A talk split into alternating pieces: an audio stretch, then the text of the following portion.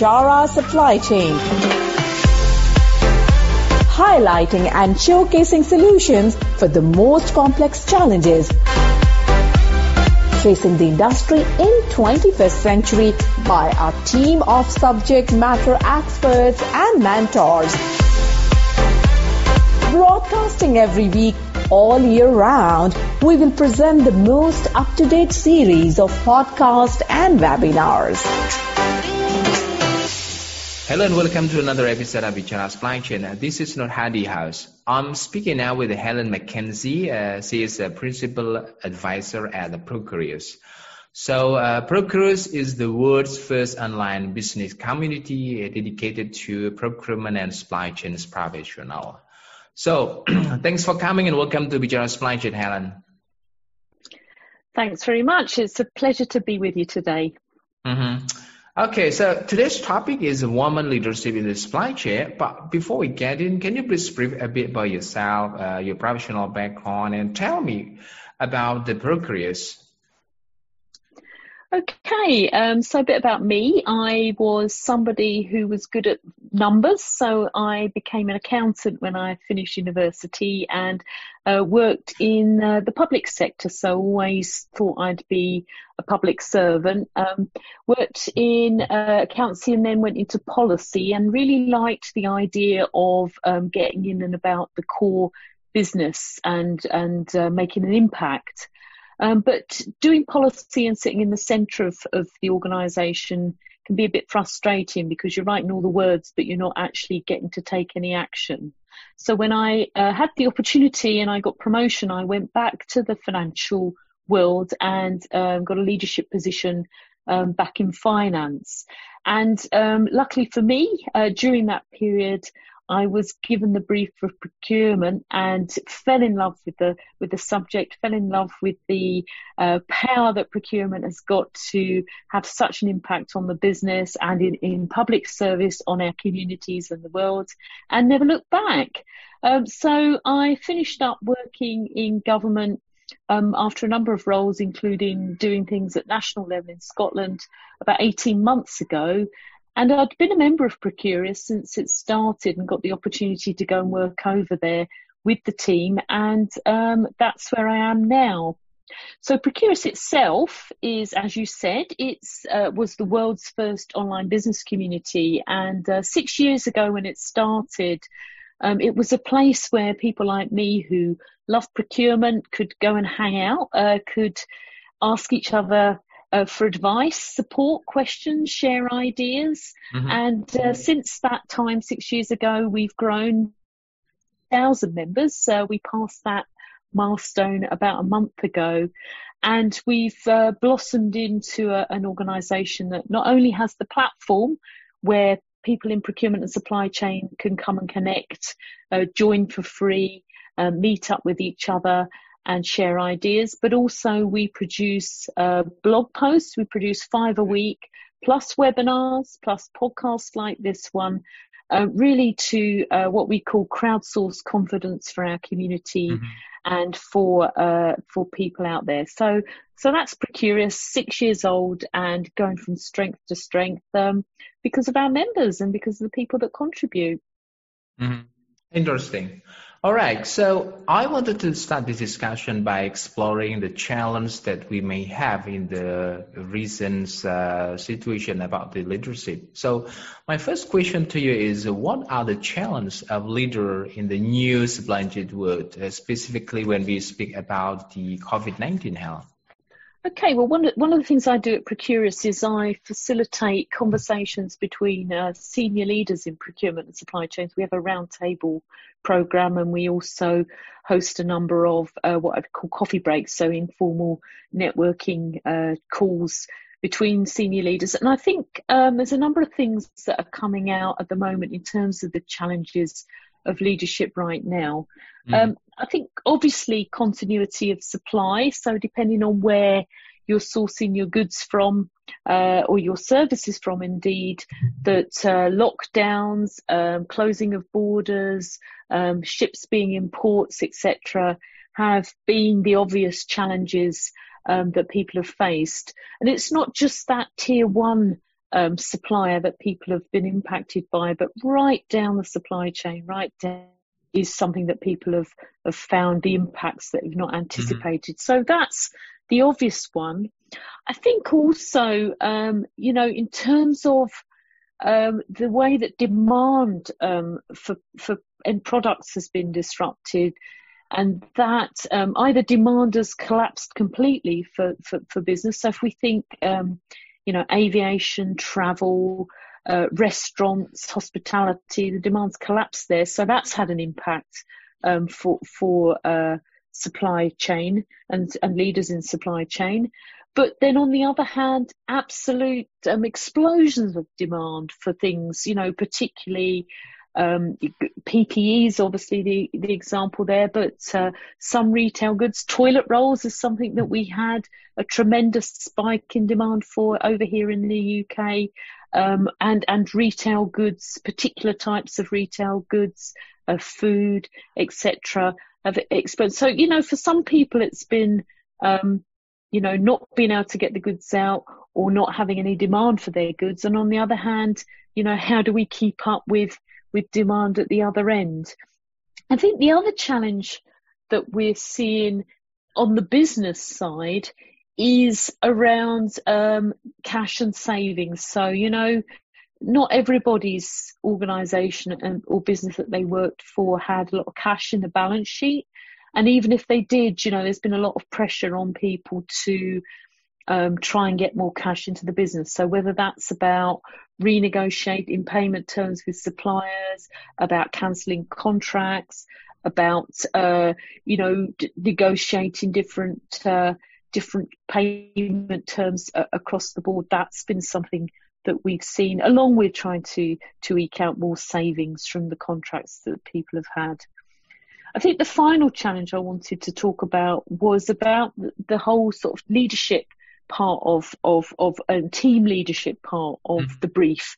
And you know, with a lot of people now working from home, um, how you manage, how you lead that group of people going forward, how you just do the do the business, you know, do the tasks that you need to do um, as a team, you know, making sure people have got the right kit, the, the digital technology, um, and so on, the right processes around that. So a lot of people pivoting to to, to digital signature, you know, getting things like DocuSign through with no problem now, through to, you know, just noticing whether people are are not themselves and that whole element of people's mental health and how they're coping with what is such a difficult and different period of time to be operating in and world to be operating in. So I think that that side of of the leadership brief, along with those um, straightforward but uh, challenging supply chain specific elements of the leadership brief, are things that I think we've seen as being challenges for leaders going forward at the moment. Mm-hmm. All right, let's move to another questions. Why is the field of supply chain management lagging behind in choosing women as leaders? Can you also please uh, explain a bit? Okay, I mean, I, I don't think in, it's in particular lagging behind every right. everyone else because I mm-hmm. think there are challenges across the board in terms mm-hmm. of of women coming through. Um, so I think that you know it's the same um, types of um, issues that we're perhaps seeing uh, everywhere else. Um, things like um, we all tend to recruit people into our teams that, that are like us. So, you know, if you've got um, a leadership team or if you've got a supply chain team that's predominantly men, then, you know, it's more likely perhaps that they'll recruit somebody that's like them to be in the team. I think that um, there are certain uh, professions and disciplines where you know women are seen to be more appropriate, and that um, you know some of the skills that um, you would perceive as being um, good quality skills in, in a male candidate for for supply chain role might be seen as as women being uh, you know more too, too aggressive or too uh, uh, too assertive. Um, so I think there's the same um, issues around that that there are in other things. I, I also think that the connection um, to ops and to the business, um, where again, generally speaking, um, that's seen as as the bit that that perhaps men traditionally traditionally do, and you know a lot of supply chain leaders perhaps coming out of that side of the business um, does mean that again, you know, back to the recruiting people like us, the pipeline being people like us um, is is uh, is true. And I think also, you know, when you think back to education, to young people coming through those routes, and again, the careers advice or the suggested career paths that young people are mm-hmm. are given. That um, okay, well, if we're lucky, if supply chain and procurement are on the agenda in the first place, and if they are, you know, potentially they're still seen as as perhaps roles that men would do and women would be more HR or or or that side of that side of the brief. So I think there's there's there's a lot of challenges in supply chain management that are the same um, across uh, as there are anywhere else. Um, mm-hmm. And to be honest, um, unless we, I think personally, unless we have a step change in what we're doing, um, we're the the um, the numbers of women coming through and the the sort of angle of the curve in terms of getting towards a more diverse uh, group of people um, isn't going to change because you know eking out a couple of percent every year means that the tactics and the um, strategies that um, leaders are trying to to create more diverse leadership teams aren't working and perhaps we need actually a complete change in what people are doing. But again, that's again not specific mm-hmm. to supply chain management, but uh, yeah. you know, more of the same is not going to give us different results. Uh, as the saying goes, we perhaps need to try something completely different to get more women through. Yeah. And uh, what are the impacts of woman leadership in a variety of supply chain roles, Helen? Okay, well, I mean, I think um, you know we all start from the position that you know there are differences between men and women in terms of the way that their brains work and that means that there's differences in the way that women approach uh, problems uh, compared to men or issues compared to men and that doesn't mean that they're better but it does mean that they're different. And so you know I, I picked a couple of examples um, that I wanted to to use in terms of the impact that women have, because I think they're just different lenses that women um, and women's uh, perceptions of problems bring to, um, to, to issues. So one that's quite recent is um, the new VP of Procurement, Leanne Russell at BP, and she's been quoted quite widely in, in the press um, and on social media um, as reflecting on letters that BP have sent to suppliers as being disrespectful, and that's during this COVID period. So that perhaps plays to um, the lens um, that women and women's um, approaches to to um, issues has in terms of of collaboration, of partnership, um, of communication, and that might uh, that actually seeing the relationship as with suppliers as being more collaborative is something that um, can be an impact that women uh, women's leadership in, in a role can bring. I think the other example I wanted to to use was a CPO that um, that I've uh, been connected uh, with for a number of years, yep. who's uh, Dapo, Dapo Adji, who's uh, the VP Manufacturing and Tech Ops at Janssen now. So she's come from a a, an ops background. And you know her focus is very much on business partnerships. So again you know you've obviously got commercial and that side of things that that's a, a part of a supply chain role.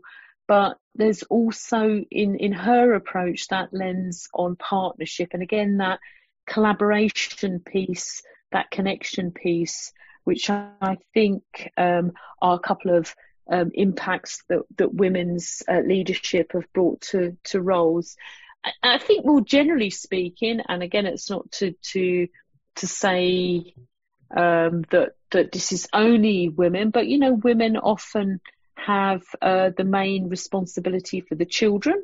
So I think that often that they bring to roles um, a perspective around balance, around having to make choices, and you know, one of the back to COVID, one of the interesting things that's come out of the big move to work from home is that uh, both uh, mums and dads have uh, had to deal with the challenges of of of, of the children um, and uh, not being able to put work first because the kids are there and and and definitely young children don't always uh, don't always sit quietly uh, when you need them to when you've got a big meeting. So I think that that's um, other impacts that uh, that women leadership can bring to a role. Not you know because I think that women and women women have to take time off when they have children.